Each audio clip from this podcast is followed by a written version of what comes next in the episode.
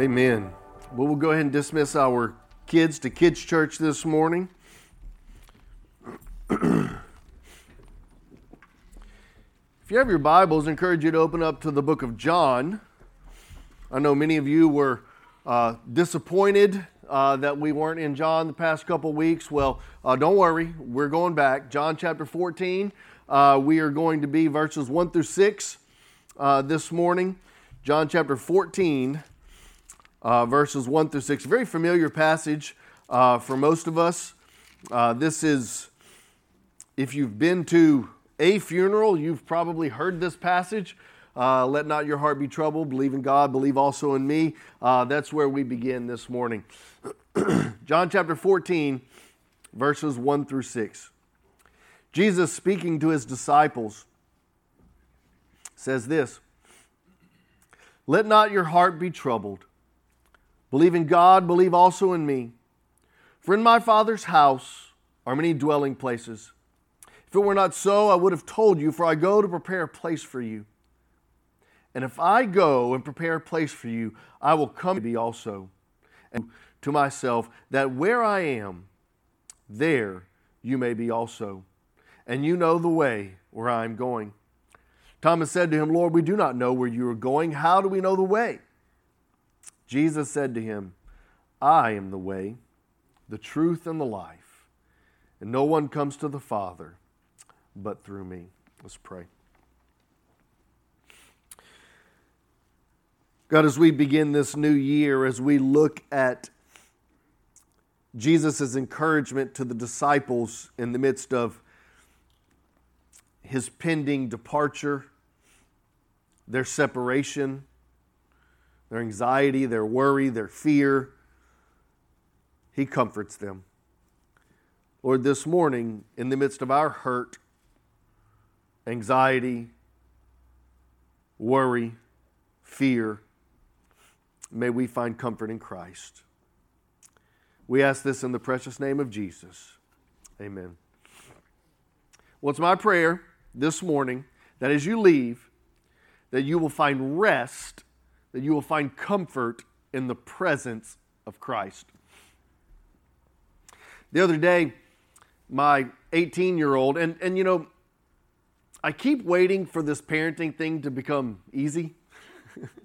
I keep thinking, well, well, once they get out of this phase, the next step, the next phase, it's got to be easier than this, right? You know, there you, you begin with the sleepless nights, and you think once they start sleeping through the night, that'll be easier. And then they start you know, once they start sleeping through the night, they're also crawling and they're also getting into everything and putting everything in their mouth. And, and, and you think, okay, well, once, once they start talking, then things will be easier because then they can tell me what they want. And then they start talking and, and school and, and, they, and you, you think, well, well, once they, once they get into to preschool and, and school and, and they have somewhere to go and they have structure and, and, and there's, you know, I'm, they're not up under my feet 24 hours a day, seven days a week, maybe then it'll be easier. And I keep I keep waiting for that phase when it becomes easy.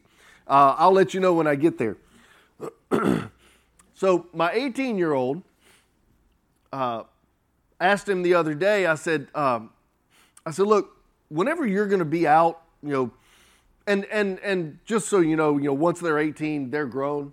They know everything. Uh, you can't tell them anything. Uh, they're, they're, they're, they're adults, and God forbid you have expectations upon them for them to communicate with them with you so you don't worry about them. So that, that was the nature of our conversation.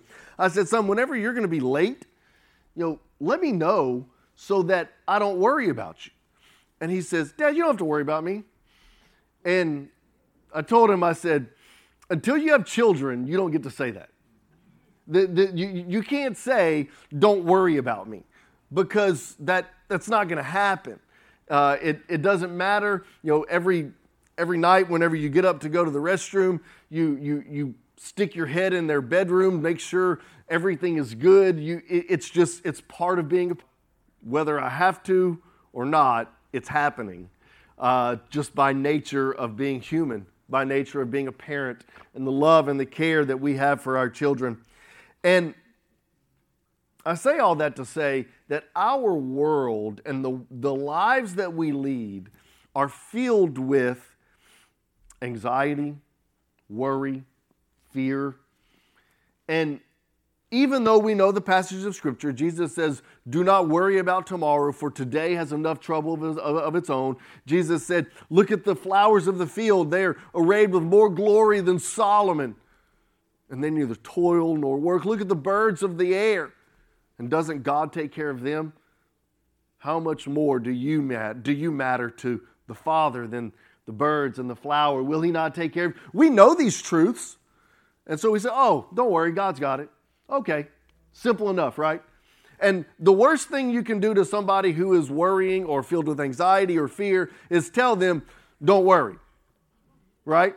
Just like the worst thing you can do uh, to uh, uh, your wife or uh, your significant other whenever they uh, are emotionally uh, charged, don't tell them to calm down. that, that doesn't work, just so you know. this is experience talking. Telling someone not to worry is similar. Telling someone not to worry, it, it, it, doesn't, it's like, oh, okay, then I won't worry. Thanks for telling me. I appreciate that. That, that. That's not how it works. And so I want us to look at the words of Christ because I believe the words of Christ to his disciples gives us some, some basis and some foundations for us to address the worry and the fear and the anxiety that we experience on a day to day basis. Now, let us set the stage. Jesus has entered into Jerusalem. We are in the triumphal entry. This is, this is, or we are past the triumphal entry. This is moments before Jesus' trial. He's just had the Lord's Supper. He's just washed the disciples' feet. They are about to make their way to the Garden of Gethsemane. He is about to, to tell them, look, you stay here and, and pray while I go aside. And we're about to have this, this moment with, with Jesus praying to the Lord. Uh, you know, we, we get the high priestly prayer that's coming, and immediately following that is Jesus' betrayal, his arrest, his trial before Annas, trial before Caiaphas, trial before Herod, trial back before Pilate, and then he is sentenced to death. So this is mere hours before the hour that Jesus has been looking forward to, has been anticipating his entire earthly ministry. He said over and over again, My hour's not yet come, my hour's not yet come, my hour's not yet come. And then in John, John chapter 13, he says, My hour has come.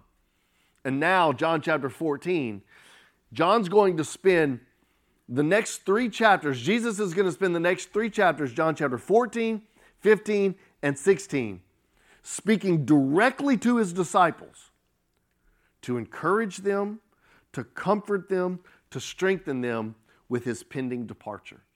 Because in John chapter 13, he has just told them, I'm only here with you for a little while. I have to go. And my departure is creating his his impending departure is creating this this anxiety and separation naturally creates loneliness, anxiety. Over the last several years, we've had several church members who've gone on to be with the Lord. And we have several widows and widowers here in our church body. And as we look back on this, my wife and I were talking, and, and she said, You know, 50% of people are going to experience this. If you're married, one of you is going to bury the other. With, with, with a, a, few exceptions. Yes, you can both die in a car accident. Yes, you know, there are uh, natural disasters and you may both go together, you know, you know cross your fingers. Uh, but, but the reality is, is that most of you are going to bury one of your spouses. That's just the, the, that's just the nature of life. And that separation naturally creates anxiety. If, if you've been together for 40, 50, 60 years, whenever one of you dies and goes home to be with the Lord, the reality is, is that the other one's going to look at each other, or um, I'm sorry, they're going to look around and they're going to be like, okay, now what? I've been with this person for, for 50 years, 60 years, and they're gone. Now what? For those of us who've been caretakers, whether it's a parent, whether it's a spouse, someone who's been ill, you spend days, weeks, months, even years caring for them. And then they die, they go home to be with the Lord, and then you're looking around and you say, now what? This is where the disciples are. They have been following Jesus for three years. They have been with him day and night, 24 hours a day, seven days a week. They have walked with him. They, experienced tra- they have experienced hardship and pain, ridicule. They have experienced glory. They've experienced a transfiguration. They've seen him walk on water. He's He's cast out demons. He's healed the sick. He's raised the dead. They just saw Lazarus come back to life. He has done miraculous things. They have experienced God in all of His glory, and now He's leaving and they're looking around and they they say, "Now what?" And so this is the context of Jesus' statements. He says, "In my departure, let not your heart be troubled. Don't be anxious. If you believe in God, believe also in me." I think it's interesting that at this moment of Jesus' pending departure, he has been anticipating this moment, this hour, arguably from eternity past. Because the scripture tells us that the cross, that Jesus' death, burial, and resurrection was God's eternal plan from the beginning that Jesus was the lamb that was slain before the foundation of the earth. So, this hour, this moment of Jesus' departure, this moment where he would be exalted, where he would be lifted up upon a cross, this moment where he would take upon himself the sin of the world, this moment where Christ would become the sacrificial lamb. John said, Behold, the Lamb of God. Jesus would become that Passover lamb. And it is arguable that Jesus had been anticipating, looking at this moment from eternity past. And at this moment, what is Jesus's what is Jesus's main concern? What is he consumed with? What the scripture tells us, he's consumed with care for his disciples. How unbelievably selfless is that?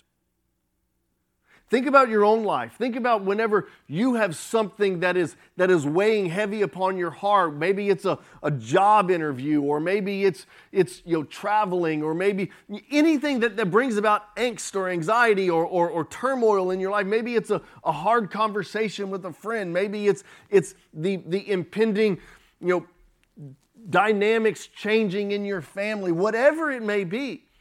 And whenever that is, is right on the horizon, are you thinking about others? Probably not. Because if you're like me, you think about yourself more than you think about anybody else.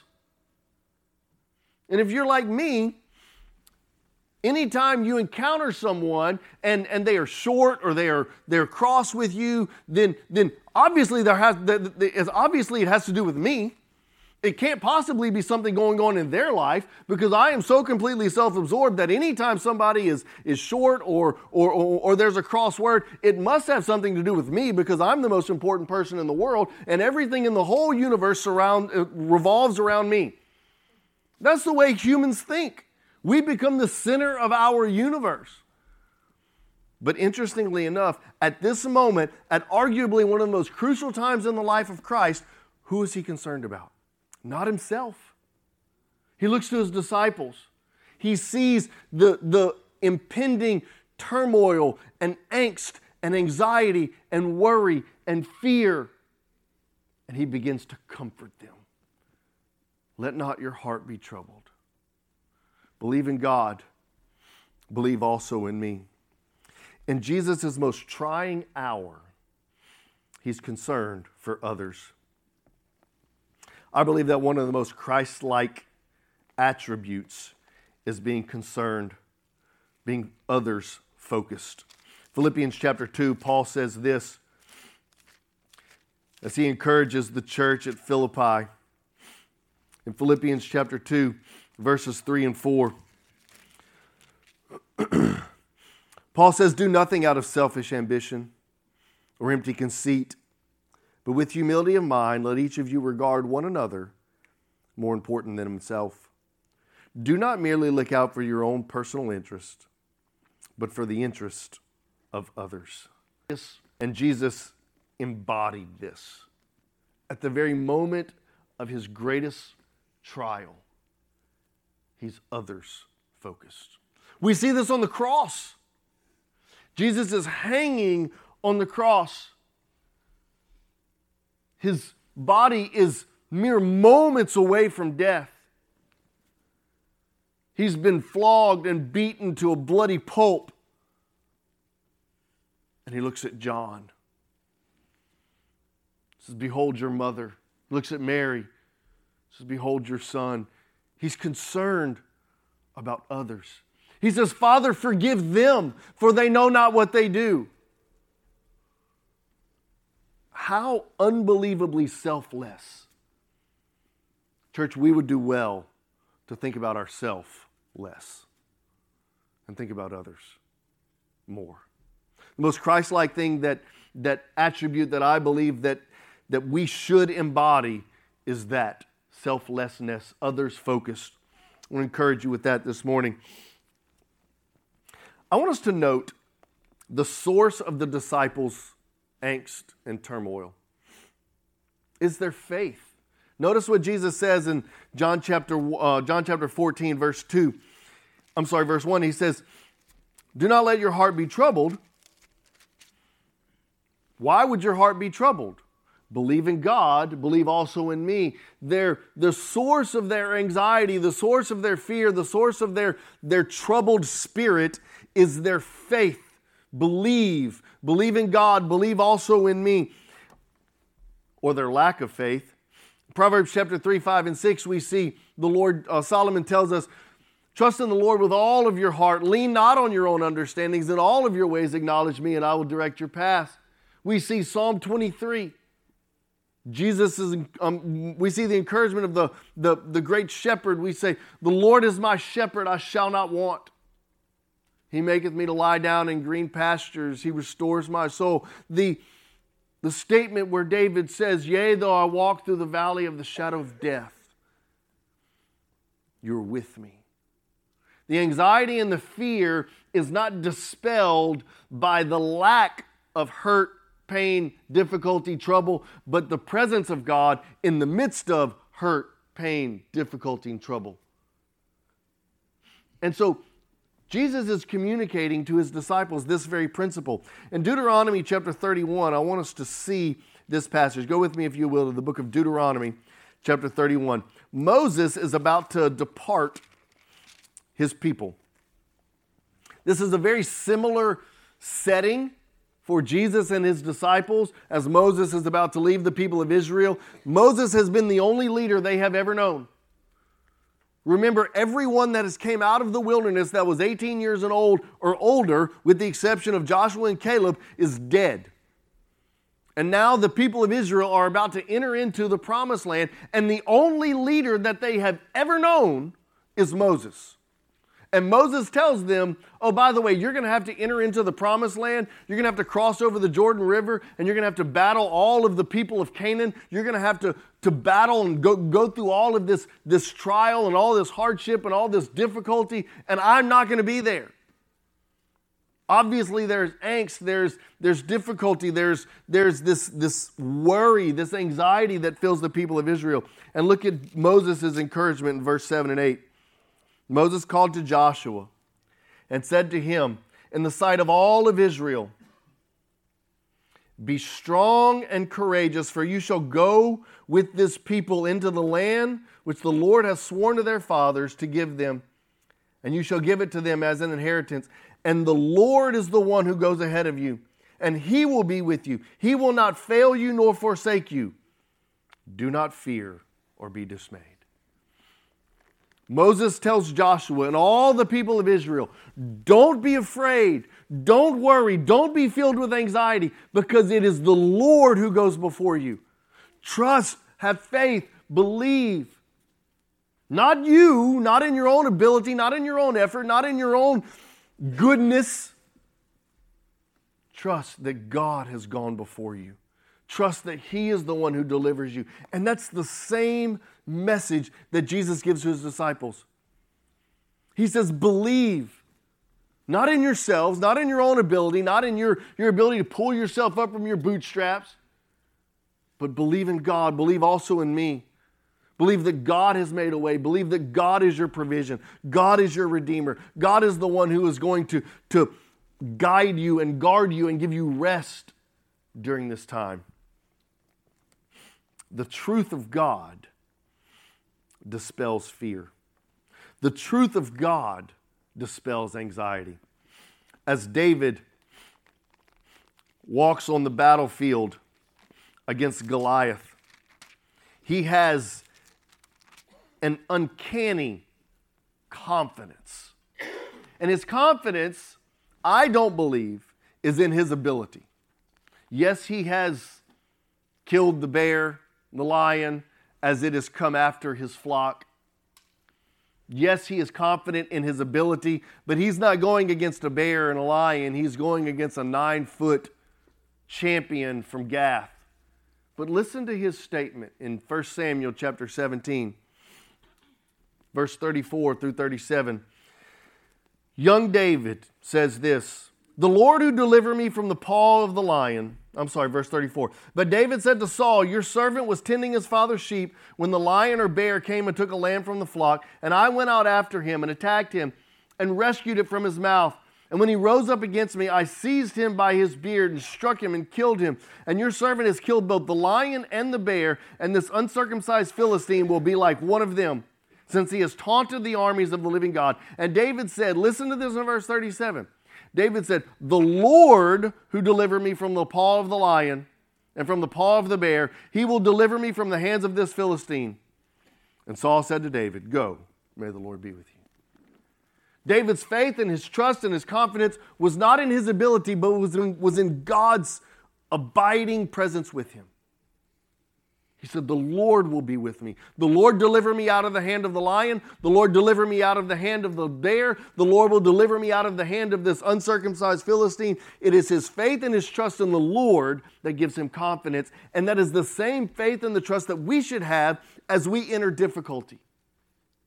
Not in our ability, but in his ability. The truth of God will despair fear and anxiety. But the truth of God has to be burned into our brain over and over and over and over again. We are the product of our environment. We're the product of our environment, and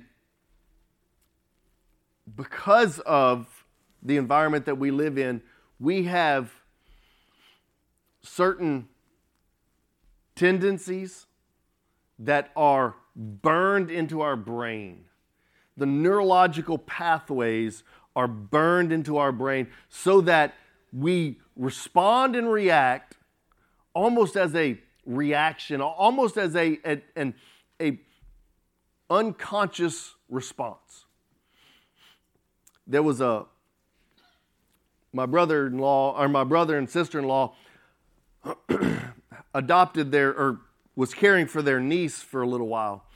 She had been she had been neglected. She had been uh, malnourished. They got her whenever she was about nine months old, and she weighed about ten pounds, twelve pounds. She had gotten to the point that she no longer cried when she was hungry. And you say, well, what does that mean? Well, when we have babies, babies instinctively, without even thinking, whenever they're hungry, whenever they're wet, whenever they're, they're tired, whatever pain, difficulty, in anything that, that, that discomfort that they feel, they cry.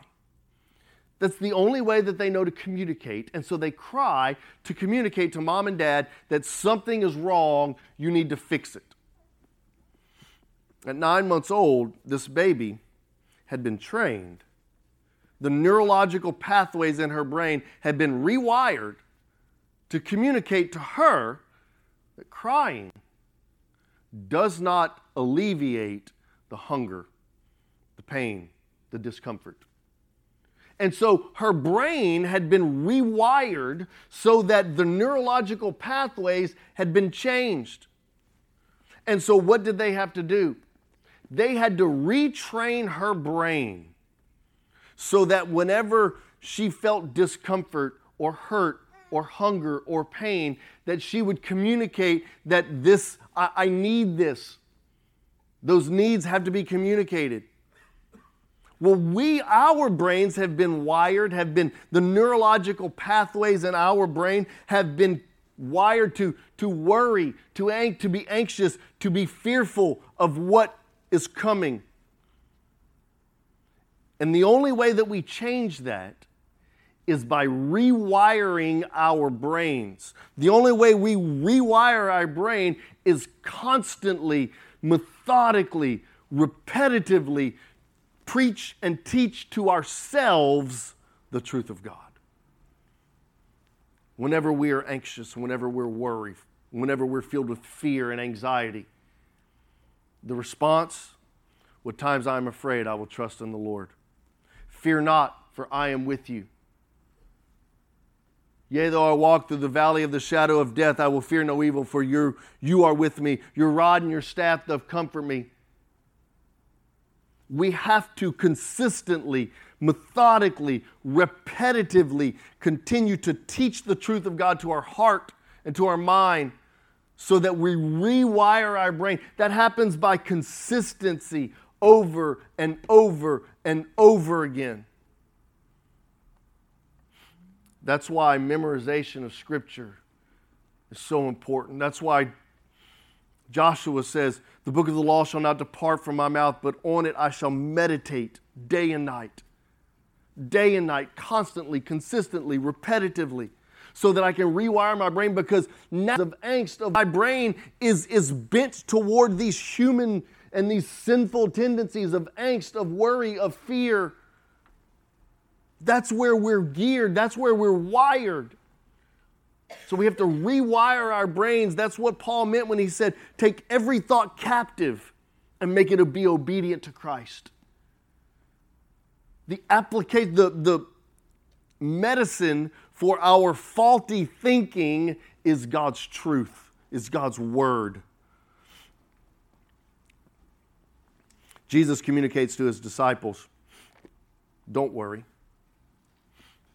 Believe in God, believe also in me. And look at what he says after that. In John chapter 14, he tells his disciples, Do not worry, do not be anxious, do not be troubled. If you believe in God, believe also in me. And then Jesus gives them the source of their comfort. Verse 2 and verse 3. He said, In my Father's house there are many dwelling places. If it were not so, I would have told you, I go to prepare a place. And if I go to prepare a place for you, I will come again and receive you to myself. That where I am, there you may be also. I want us to notice two things. One, the emphasis is not on the dwelling place. We've heard pastor and teacher and preacher preach about the mansions that we're going to receive in glory. And we may indeed receive mansions in glory, but that's not what the emphasis is on this passage. In fact, the language says nothing about mansions. That is a translation that was taken from the Latin Vulgate and has been carried over to the King James and then the New King James. The, the context of the Greek has nothing, says nothing about mansions. The context of the Greek says this In my Father's house there are many resting places, many places of abode, many places to dwell.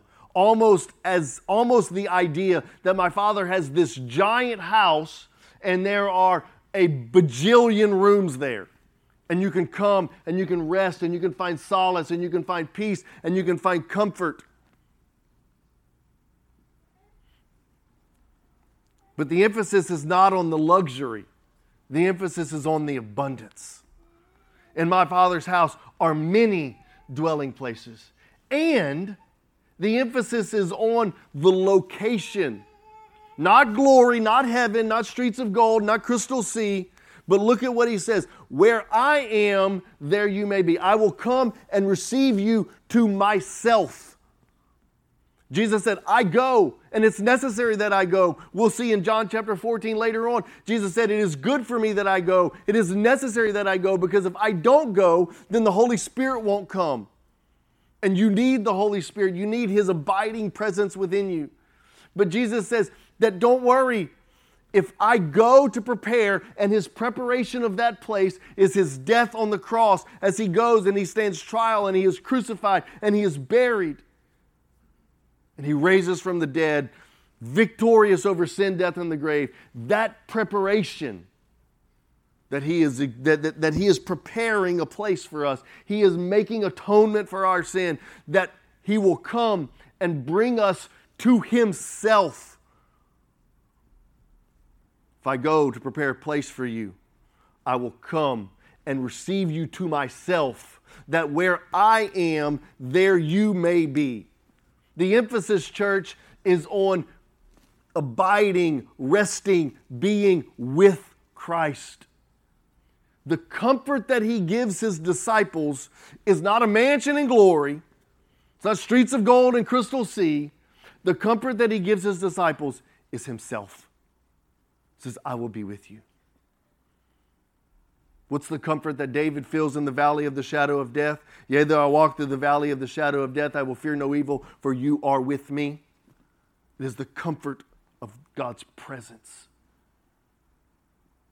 The grandeur of heaven is not streets of gold and crystal sea and mansions. The glory of heaven is God Himself.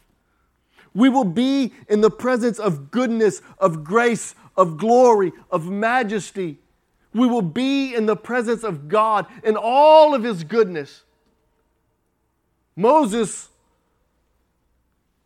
asked God, he said, Let me see your glory. And God said, You can't handle it. Moses begged and pleaded.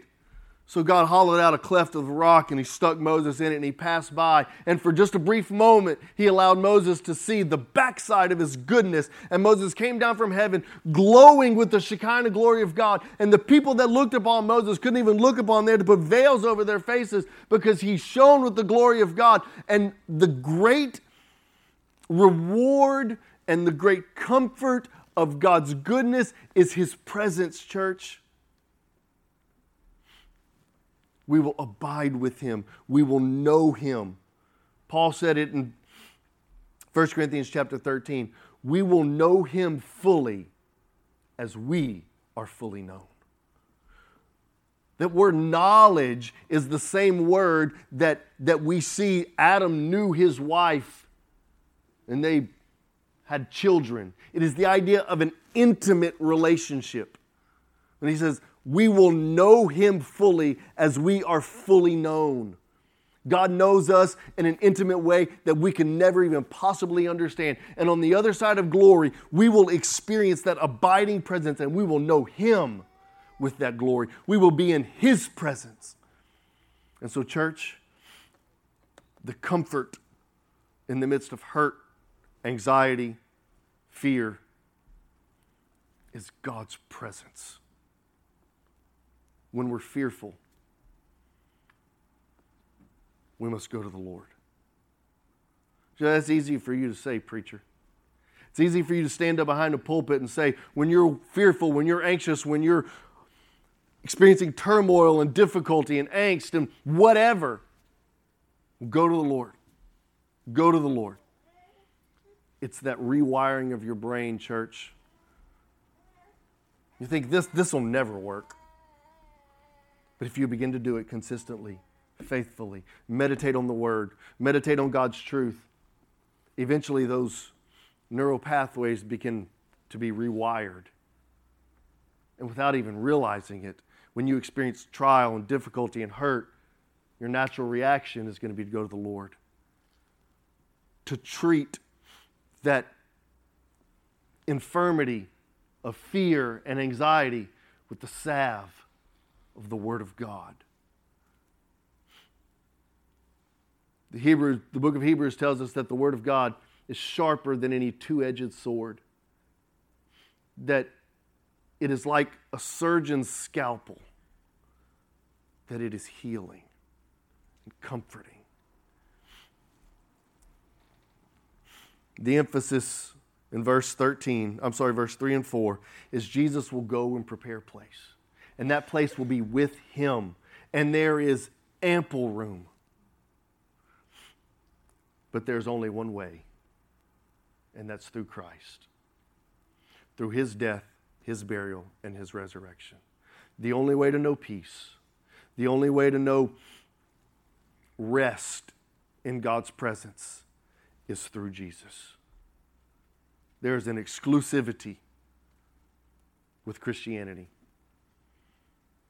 The message of the gospel is for everyone. For there is plenty of room. But the message of the gospel is exclusive. The only way to get to that presence, the only way to experience that rest, the only way to be in the abiding presence of God is through the death, burial, and resurrection of Jesus, and that's it.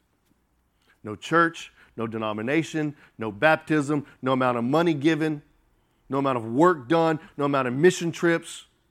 The only way is through Jesus. Jesus plus nothing. Let's pray.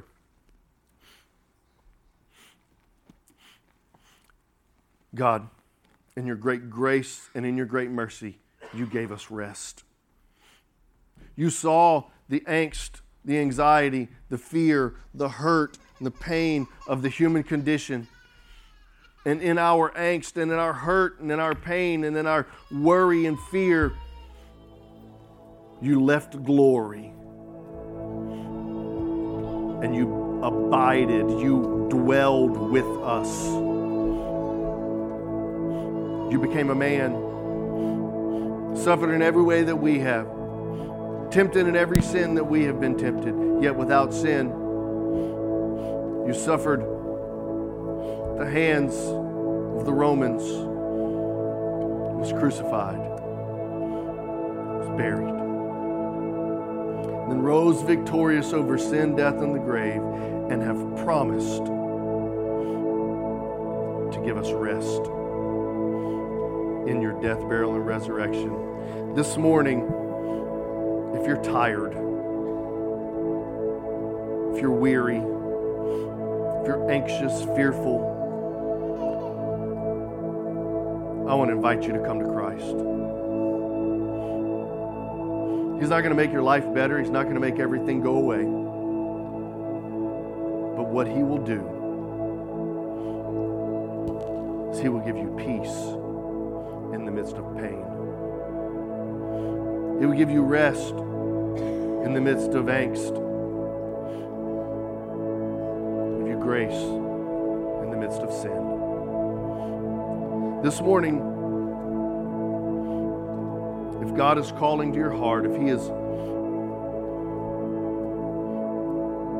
the Holy Spirit is revealing to you that you you need to trust Jesus. Believe in God, believe also in me. I want to invite you to come. Maybe this morning you're already a believer. You've trusted the Lord Jesus. You've been baptized.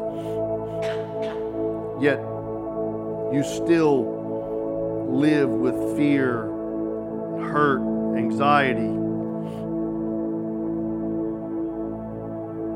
want to invite you this morning to rewire your brain. Constantly preach and teach to yourself the gospel. Maybe you need to get on your knees right where you're at. Maybe you need to grab someone with you and come to this altar and pray. Whatever it is the Spirit of God is speaking to your heart, may you find freedom this morning. The scripture tells us that where the Spirit of the Lord is, there's freedom. May you find freedom this morning. As we begin this new year, may we begin resting in God's goodness. God, we ask for your Holy Spirit to move in this place. It's in Jesus' name.